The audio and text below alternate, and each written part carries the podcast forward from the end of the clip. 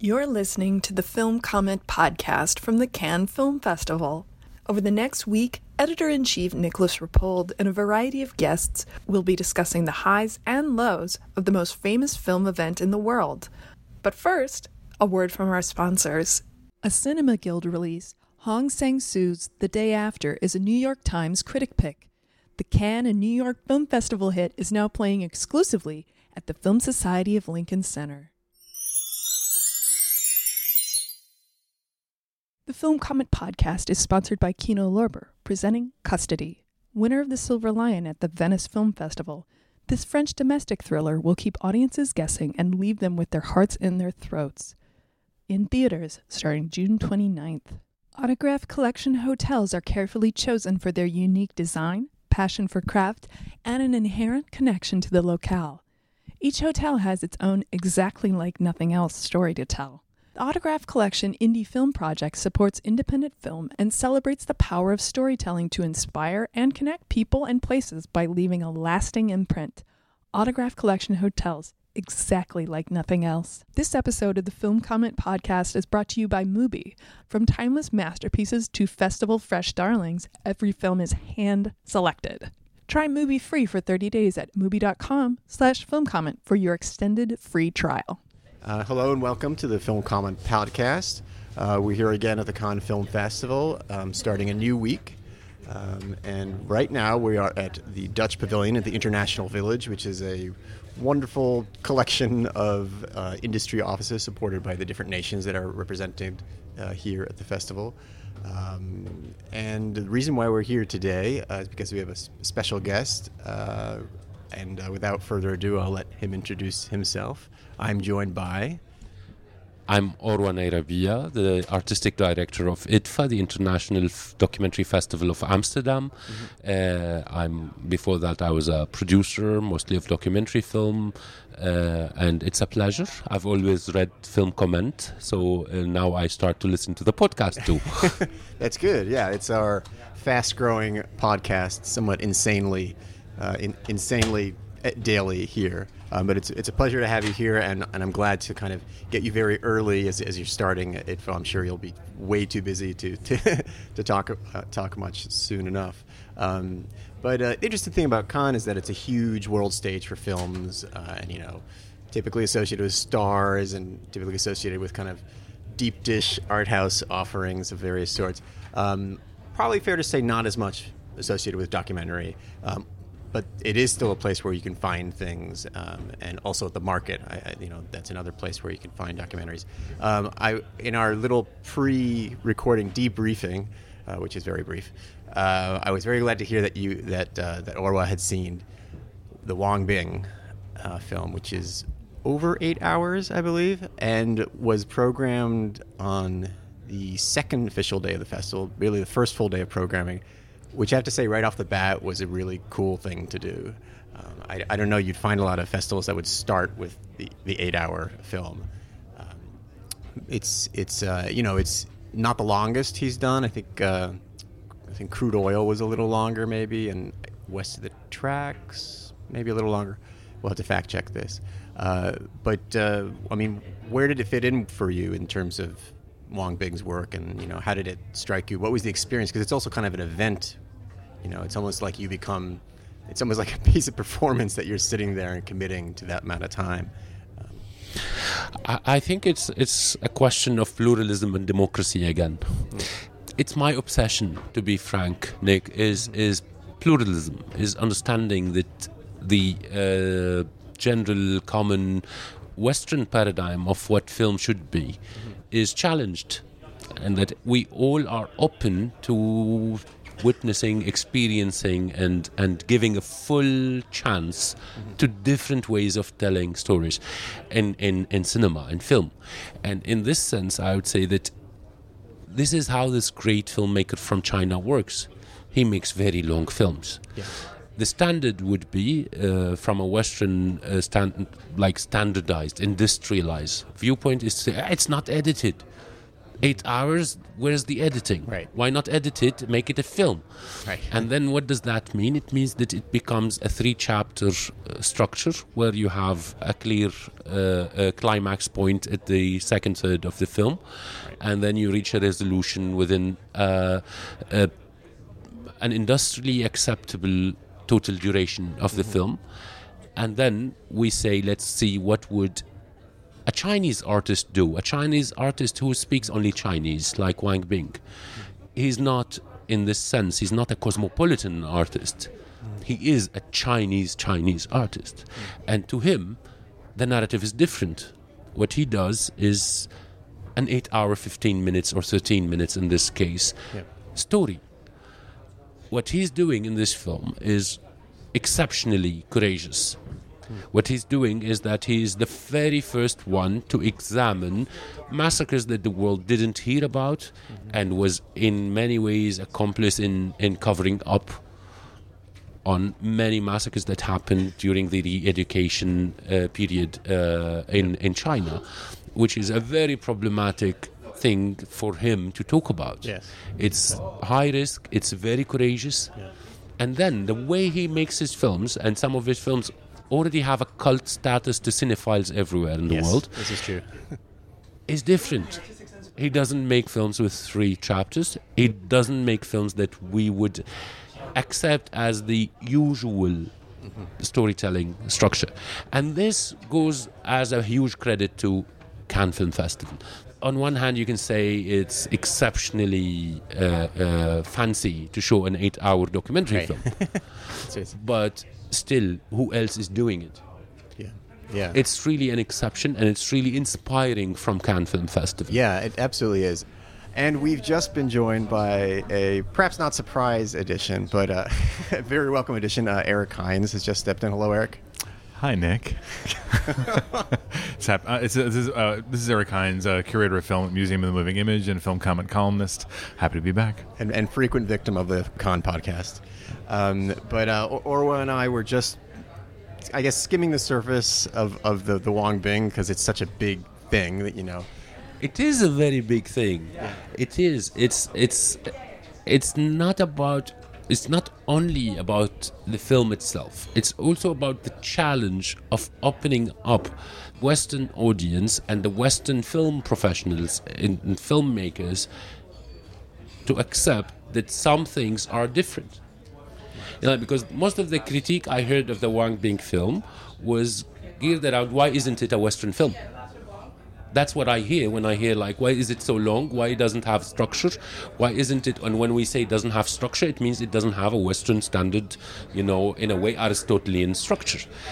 And then the answer to me is simply because it's not a Western Aristotelian film and doesn't come from the same place. And the world is so much bigger than one language, and we have to train all of us, audience and filmmakers, on being open and submitting a bit, surrendering a bit in the theater to see what would happen if we take something different. I, lo- I mean, I love that you're making that challenge not just to audiences, which a film like this is clearly a challenge to an audience, um, or to many. Um, even Chinese audiences might be challenged by the length of this, but a challenge to filmmakers too, because why are we imposing a structure?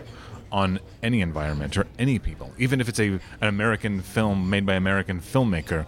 What is this idea of a the right or correct form for telling anyone's story? Every story itself deserves to be seen anew, and for a structure to be devised to match that subject. So I, th- I think that as as viewers, as filmmakers or film professionals, when we act as viewers, I think and sometimes we're the guiltiest of all of imposing our expectations of how a film should be made onto onto a film. Yeah, yeah. And, you know, it's understandable that he'd have a lot of material for this because he's been working on it for many years now, uh, and you know he's made other films in the meantime, uh, and that itself is kind of a non-traditional approach to, to filmmaking, I think. Uh, to something you're revisiting, you're continually adding to, and, and that's a challenge as well because you know you're not worrying whether the footage is going to look a little different from you know one year to the next, uh, uh, and, and all of that. Uh, whether you're going to have that sort of um, continuity in it. Just the very notion, though, of there being such a thing as a traditional way of making a documentary, in particular, Right, yeah. always strikes me as absurd. Absolutely. Because time is marching on. Yeah. We should we, Yeah. should be telling story a different way every time. Yeah. It is probably the most courageous, politically courageous film of the year. There are many other courageous films happening. Right. Filmmakers Right, sure. in documentary and in fiction are taking risk out there, but this one is particularly a precedent. Nobody worked on this topic, and especially not a Chinese filmmaker who lives in China.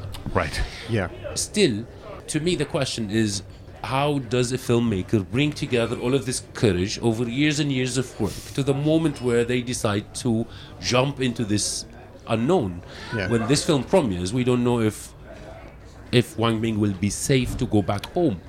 He doesn't know that. Right. And on the other hand, we're witnessing this very exceptional, outstanding situation here with his compatriot Jia Zhangke, the great Jia Zhangke, who is in many ways pro-regime in China, who is a filmmaker, a great filmmaker, but he is very close and supportive of the uh, ruling party and the leadership of the country.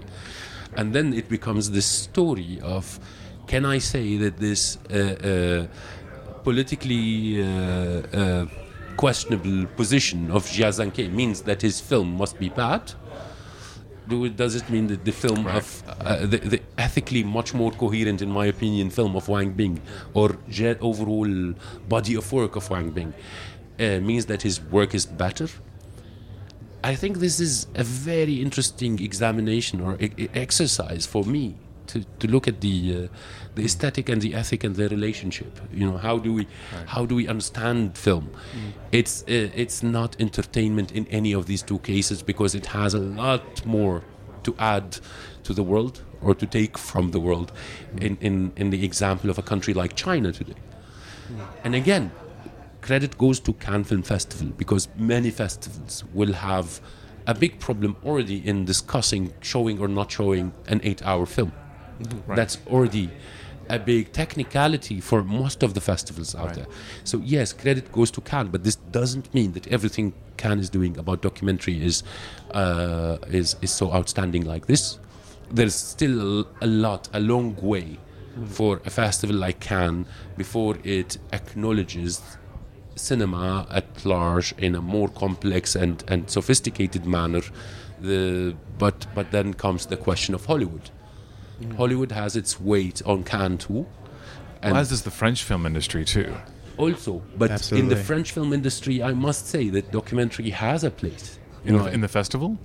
Generally speaking, in the French industry, in French In, theaters, in, in the Fr- industry, yeah. No, I guess I, I thought you meant in the festival too, because I also see between Hollywood and the French industry, in particular, are those the reasons why we're not getting more documentaries in the Uh, festival? Yes, I say I, I could agree, but I, I, I truly blame this more on Hollywood. I blame this more on the festival's uh, non-stop negotiation, difficult negotiation with Hollywood.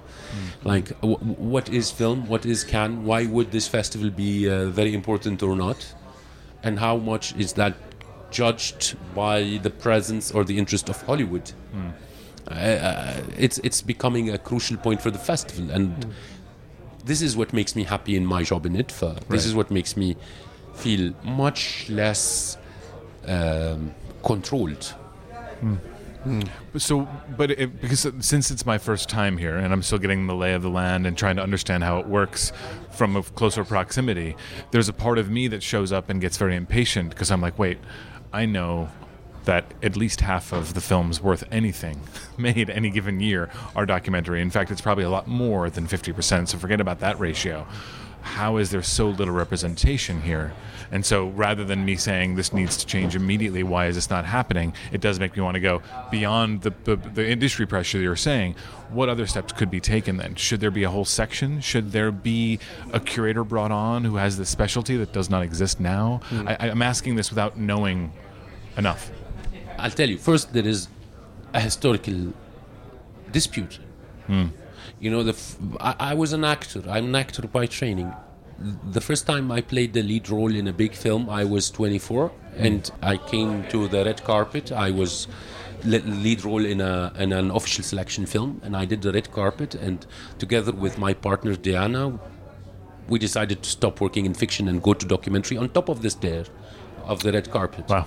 That was where we felt this is so much so fake and phony and I It's not why we do this. I don't want to Yeah. do this. Yeah. I, I I don't want to spend my life wanting to come back here. And I think this is what defines me as an independent filmmaker or a documentary person. Mm-hmm. Then later on, I learned from D.A. Pennebaker that, you know, he premiered Don't Look Back, his, his Bob Dylan film here. Mm. And he didn't attend the premiere because he was already so sick of the atmosphere of the of the uh, how, how phony and fake this stardom star system hmm. is Yeah. before his, his his film premiere. And he left the city he left Cannes before and he didn't attend his premiere. He couldn't take it. And this is the end of the 60s you're talking Yeah. I mean already then it was already a huge distance between the hmm. spirit of a documentary filmmaker and the Right. star system Right. so th- when I talk about Hollywood I'm talking about the the weight of the star system and Right. of the uh, the question of profitability, the commercial commercial aspect of cinema, which I don't think is meaningless. Of course, it's important, Right. But then when you see this huge festival being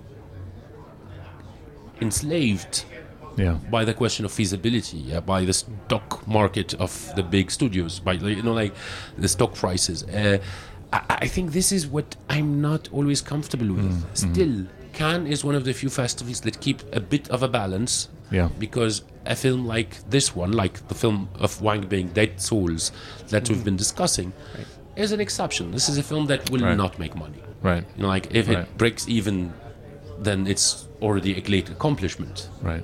Right. Uh, so it's good they have this edge. Then th- the thing is, I, I- would certainly be against Cannes dedicating a section for documentary. Okay. Because what's special about Cannes is that Cannes is about cinema. Right. So the question is, how can documentary be seen as full-fledged cinematic work? So a film can be a contender for the Palme d'Or again, sure. not only the Michael uh, Moore. Michael Moore exception. Right. I think this would be the edge, I- and this I'm is with you. happening gradually because of the intervention of the documentary community in France. Ah. You know, four years ago was the first time that LASCAM, the Union of Film Authors, as it's called in, in France, introduced its award for best documentary across all sections in Cannes. Right.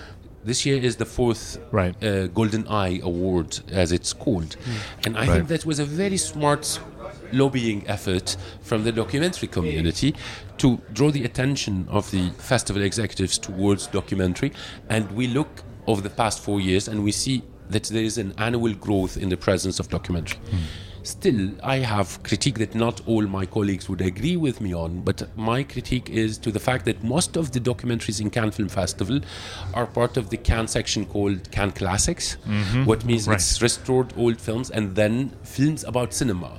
So we're talking about a film about Orson Welles, a film about uh, uh, Sidney Lumet a few years ago, a film about uh, Hitchcock, a film about Kubrick, etc. Yeah. They're Now- still not making room for things. They're using Exactly. that section. Yeah. I think some of these films can be great. The film of Mark Cousins this year is really an interesting film. Uh-huh. But the entire positioning of documentary being documentary about film Yeah. reminds me so much of DVD bonus material. and that I find very very uncomfortable. Of course. You know, like it's Of course. positioning documentary as extra learning material is very problematic. Right. No, because it Of puts course. it outside cinema. Of course. The Film Comment podcast is sponsored by Kino Lorber, presenting Xavier Legrand's Custody. This French domestic thriller about a bitter custody battle will keep audiences guessing and leave them with their hearts in their throats. Sight and Sound called it, quote, the most dazzling fusion of grim social realism and giddy genre thrills since Cristian Mungiu's Four Months, Three Weeks, and Two Days. Winner of the Silver Lion for Best Director at the Venice Film Festival, Custody opens June 29th at IFC Center before expanding to select cities. The Autograph Collection Indie Film Project celebrates the synergy between independent film and Autograph Collection hotels. Indie filmmakers and screenwriters tell stories that inspire and connect us. And at Autograph Collection hotels, storytelling is in our DNA, enabling travelers to connect with each other and places around the world in a memorable way. This dynamic cultural program is anchored in three key programs Screenwriters in Residency, free indie films streamed at hotels throughout the US and Canada, a portfolio of beautiful hotels and key film festival destinations? Learn more by visiting autographcollectionhotels.com. Autograph Collection Hotels, exactly like nothing else. A New York Times critics pick, Hong Sang-soo's The Day After is now playing at the Film Society of Lincoln Center. The Day After is an especially elegant presentation of some of Hong's characteristic concerns, says A.O. Scott. Shot in chilly, silky, digital black and white, it plays with chronology in a way that seems both casual and musically precise. A Cinema Guild release, The Day After is now playing exclusively at the Film Society of Lincoln Center. While we're here reporting from the Croisette, those who aren't with us can still enjoy the films of Cannes. Mubi is presenting a fantastic lineup of favorites from past years of the festival. Now showing on Mubi is The Bridges of Sarajevo. This ambitious, talent stacked omnibus exploration of Sarajevo stands testament to the fierce history of the city. With diverse contributors including Godard, Angela Schanelec, and Romanian new wave luminary Cristi Puiu. Discover this along with 29 other hand picked films streaming right now on Mubi for free. Just go to mubi.com slash film comment to claim your extended 30-day free trial. Which is why, like the, the Godard example, we know Godard is in main competition because he's Jean Luc Godard, but he's making an experimental documentary that could also be a model for other films that deserve to be there. But instead, it just becomes, oh, well, it's Godard. He's in his own category, but he's in the he's in the Palme d'Or main competition, and he made an experimental documentary. There's just no other opportunity unless you're Jean Luc Godard, and that would seem to be a possibility of a place to change. I couldn't agree more. I mean, it's at the end of the day, of course, there is an exception called Jean Luc Godard. Of course. I mean, like, not Of many course. exceptions of this size. No, in, he's exception in every possible Yeah. category. Yeah, True. but Yeah. on the other hand, yes, it's not only him, and it's, Yeah. it's many, Yeah. many, many working in the world today who are uh, taking a serious cinematic challenge and trying to make serious film work, and uh, not all of them necessarily should be in the Cannes official competition. Sure, but Yeah. But I think that also think that uh, the limits between fiction and documentary are gradually blurred more and more. Right. The last winner of the uh, Golden Bear in Berlinale is a big example of this. Touch Me Not of Adina Pintilie, the, the Romanian filmmaker. It's an absolutely a hybrid film. It's a documentary, but it's not. It's a fiction, but it's not. And it's a very intimate and sincere, you know, uh, film. Uh, that that you can expect to see in IDFA as much as you can expect to see in Berlin uh, in the competition. Uh, this kind of work is growing, and it's making it very difficult to say what is a documentary and what's a, fiction film. It's not the point. Is No, it a cinematic cinema. narrative? Is it something that can take me out of my world and make me think and reimagine my existence or the world around me again, or not? Right. Uh, on the other hand, the questions that uh, symbolically, I mean, iconically, Donald Trump puts us facing uh, the question of fake news and the question of reality, truth, truthfulness that is very important in the world today puts an additional challenge to documentary cinema. Because again, it re- takes documentary back to a point that it, it was it was very difficult for documentary to get out of the box where it is expected to be telling you the truth right. and then because of the pain of having such lies Right. in the political uh, system of the world today, not only the USA, you end up with a big movement trying to make sure that documentary tells the truth that is verifiable, quantifiable, Right. measurable, Right. and uh, uh, you know, and again we leave that space where documentary is an imaginative interpretation of reality, where we acknowledge the fact that film is never objective, where we end this absurd quest to presenting the world in binaries, in blacks Right, and whites, and in truth versus lies, and so Right. on. But when we have Trump on one hand, Yeah. we have counter Trump absolutism on the other hand. Right, right. And this ends with a huge amount of rubbish documentary films Totally. trying to, you know, to do the the positive propaganda. Right. In a right. way. Right. I think positive Which no one really propaganda- wants either. I, I think it's propaganda still, no Yeah, matter, and propaganda exactly. is absolutely Well, negative. it- well, it's been a, well, but this kind of the same thing happened with Bush and counter Bush, which you can make arguments for and against in terms of how it affected the documentary industry because it definitely provided an enormous boost to documentary. You know, the opposition being the voice of opposition during Bush. Then, of course, though, it also ended up being this kind of cookie cutter thing of like, what's the next issue I'm going to make a documentary about, and then Right. you know that'll fit into to the right agenda. Yeah, I mean here it is a challenge because it is so auteur centric, and it's interesting that you Orwa you mentioned Pennebaker because he's one of the few like capital A auteurs in, in that's or widely recognizable in, in documentary. Just to generalize widely for a very wide audience. You Well, know, that's all, but I think it's historically because he His- became an auteur during an era where everyone was hap- excited about auteurs. Sure, yeah. there Yeah. are plenty of auteurs in documentary. Well- Gianfranco Rosi, Roberto Minervini, No, no, the that's what I Ross mean. brothers, That's Robert Greene. These are auteurs, No, but no. we're just. You know, I know you agree with me, but like, Yeah, yeah. I, I don't think that the today's sense of like what makes an auteur Sure, makes yeah. room for that. I have to ask you to bring up four four female examples, please. Oh well, uh, I'm training myself to keep doing this, so I'm inviting you, Eric. please, uh, Kirsten Johnson, Johnson. Uh, uh, Mila Turajlic, Terrell- Terrell- Turajlic, Terrell- who I think is Turajlic. ext- you're much better than I am. I think who's I think is an extraordinary young Agnes filmmaker. Varda. Agnes Varda. well, it's that who again somebody who gets acknowledged at a festival like this because of the generation that she's coming from. I mean, Mm-hmm. and then there are others who are have been around for much longer, like Barbara Kopple, who are in that sort of Pennebaker category. They've been doing it for long enough, and they've made enough great films that they're that. But my point is, there are filmmakers and they're making their third, fourth, fifth films right now that should be on that red carpet with the third and fourth, fifth filmmakers.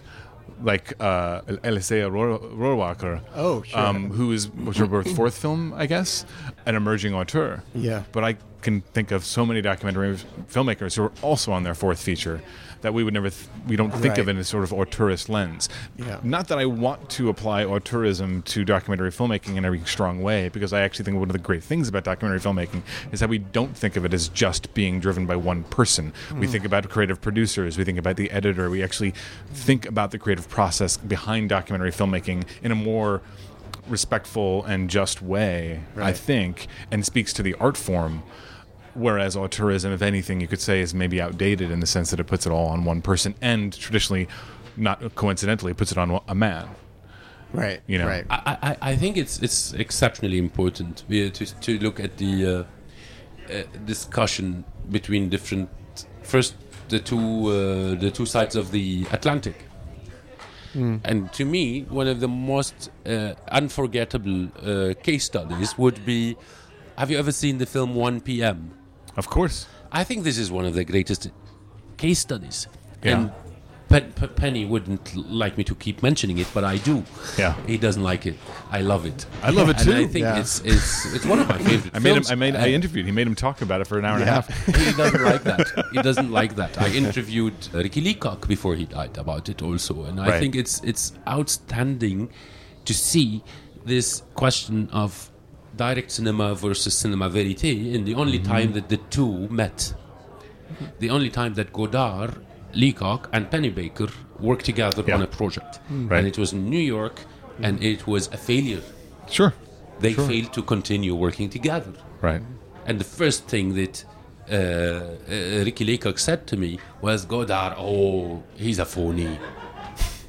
And you take it from there. It's so fun to see this uncompromising Leacock tell you his opinion without needing to be correct about anything.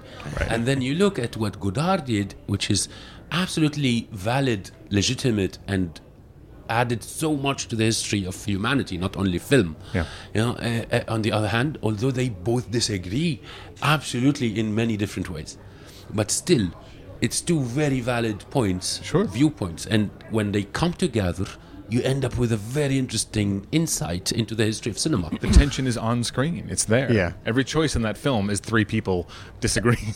it's amazing. It's so not to speak of the people. Not to speak of the actors. And what's good about it is that it was a failure, what meant that they didn't have, they didn't manage to make what you would call a good structure.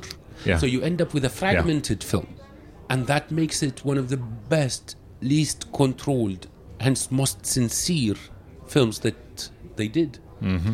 Because they failed to do it the way they were expected to do it. Yeah. It stayed to be a bit more fragmented, a bit more loose on structure. Uh-huh. That makes it more vulnerable, more accessible, more Sure. real. Well, it brings the audience in Yeah. to f- trying to figure out what they're doing and being exposed to that sense that they probably don't know what they're doing either. And that can be scary, but also exciting for an audience, I think. I don't. I love that film. I love I'm, that I'm, film. I'm gonna love I'm gonna play the, the, the boring referee at this point because that we're nearing nearing the end of our, our, our time. Um, and um, I'm gonna. It's gonna drive me crazy that there's like 15 female documentary filmmakers in my head I right now. know, that- I In that moment, you challenged me. I always wanna pause it just well, it's so one of these things when, when I'm a moderator and when I present things in the museum and do things. Whenever I'm have to remember names. Every name that is even my own name goes immediately out of my head. If I have to introduce you on stage, I will immediately forget it. No, but Eric, I have to say, it's not you. It's a reality. The number of confirmed, acknowledged, Right. acknowledged film auteurs who Mm-hmm. are female is very little. The problem, Which is why we should name them. You're f- right. Yes, the problem of female auteur is is uh, doesn't end up just by not by their reality now. It's the accumulation of decades Absolutely right. of film history. Absolutely and right. today, yes, they were not acknowledged the same way men were acknowledged. So it, No. now, if I want to count the ten greatest filmmakers, You're gonna- I'm going to end up with a vast majority of men. It's not. It's right. This is how it happened, and that's why we need to change it. But, but it's not me or you who are forgetting the names now. It's it's it's all of this decades of accumulation that we need to yes. to, to reject in a way. And also sorry sorry nick we're just No, going to quickly sure, say this yeah. but like also that comes from men are taught to own themselves as an auteurist as an auteur the way that women are not encouraged to do so that it takes a real extra effort to say no i am an auteur. I have made this number of films. You should think of me that way.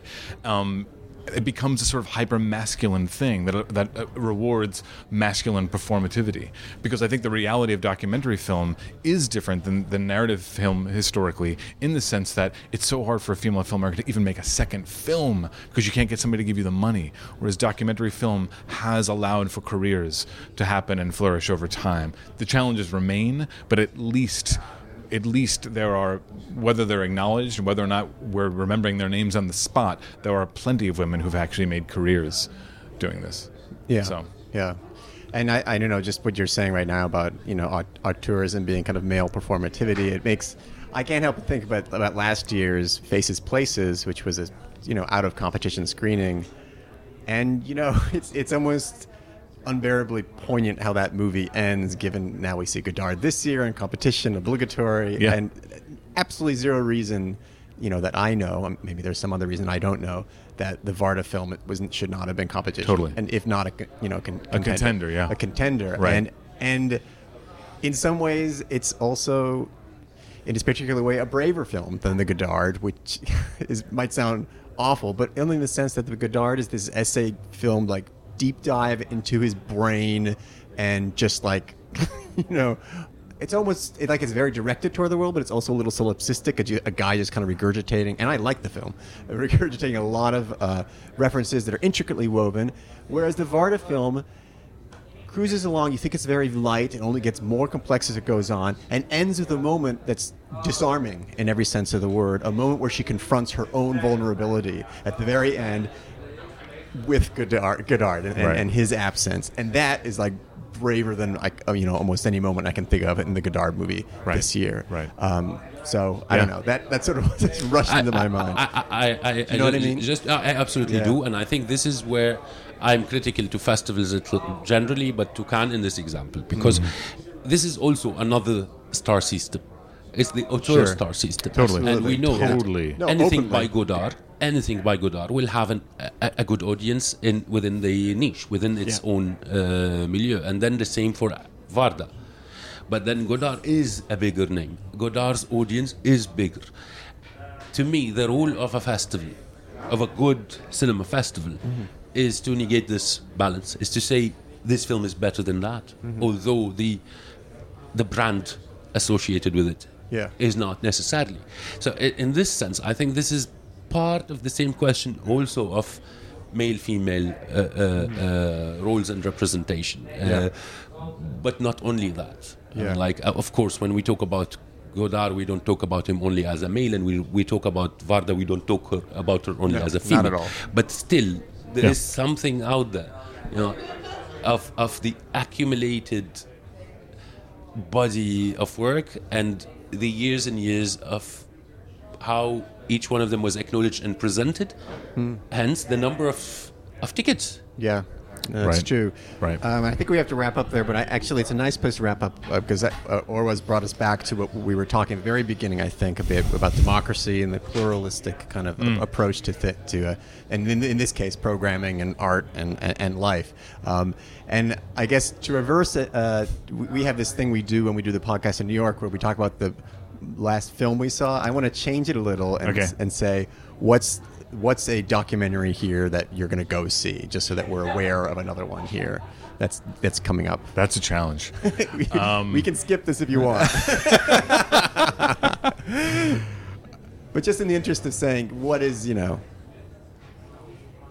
it's Wang Yeah, Bing, well, Wang okay. Bing or nothing Well, no, I mean, I mean, there's there's the Nelson Mandela f- documentary, which I'm curious to see because apparently plays in different formats, animation and live action, and That's good. That's something I'm curious about. Sure. but in some ways, I'm as appreciative as I am to be here. I'm looking forward to the next documentary festival I get to go to, where I can get to sort of see a lot of things I wish were here. But yeah, I, I, I, I- I've seen five or six already. I, I don't I don't have an answer f- ready to go, um, but yeah I'm, I'm I'm waiting for many films this year. Let's Sure, see sure, what no. happens. I yeah. hope. Sorry to put you on the spot like that. Yeah. No, no, it's a it's a hard thing. I can't even think what I'm going to see tomorrow. But uh, so uh, we'll so we're in a process of discovery, as you can tell. Um, and yeah, I guess that that brings us to a close to a, a This was very good. special. I'm very happy we were able to talk. Um, um, Orwa, thank you so much for being on the podcast. Um, Thank and, you. And Eric, thank you as well. Thank You're you welcome. guys. Thank You're welcome to very much, me. Nick. Thank you, Eric. right. It's always a pleasure. Yes, thank you for listening, everyone. We'll see you tomorrow. see you tomorrow. Autograph collection hotels are carefully chosen for their unique design, passion for craft, and an inherent connection to the locale. Each hotel has its own exactly like nothing else story to tell. The Autograph Collection Indie Film Project supports independent film and celebrates the power of storytelling to inspire and connect people and places by leaving a lasting imprint. Autograph Collection Hotels, exactly like nothing else. The Film Comment podcast is sponsored by Kino Lorber, presenting Custody. Winner of the Silver Lion at the Venice Film Festival, this French domestic thriller will keep audiences guessing and leave them with their hearts in their throats. In theaters starting June 29th. Don't forget to check out The Bridges of Sarajevo, now streaming on Mubi. Claim your extended 30-day free trial at mubi.com slash filmcomment. That's M-U-B-I dot com slash film comment. The New York Times Manohla Dargis says The Day After is a lovely, intricately fractured story. The Day After, another must-see from Hong Sang-soo, is now playing exclusively at the Film Society of Lincoln Center.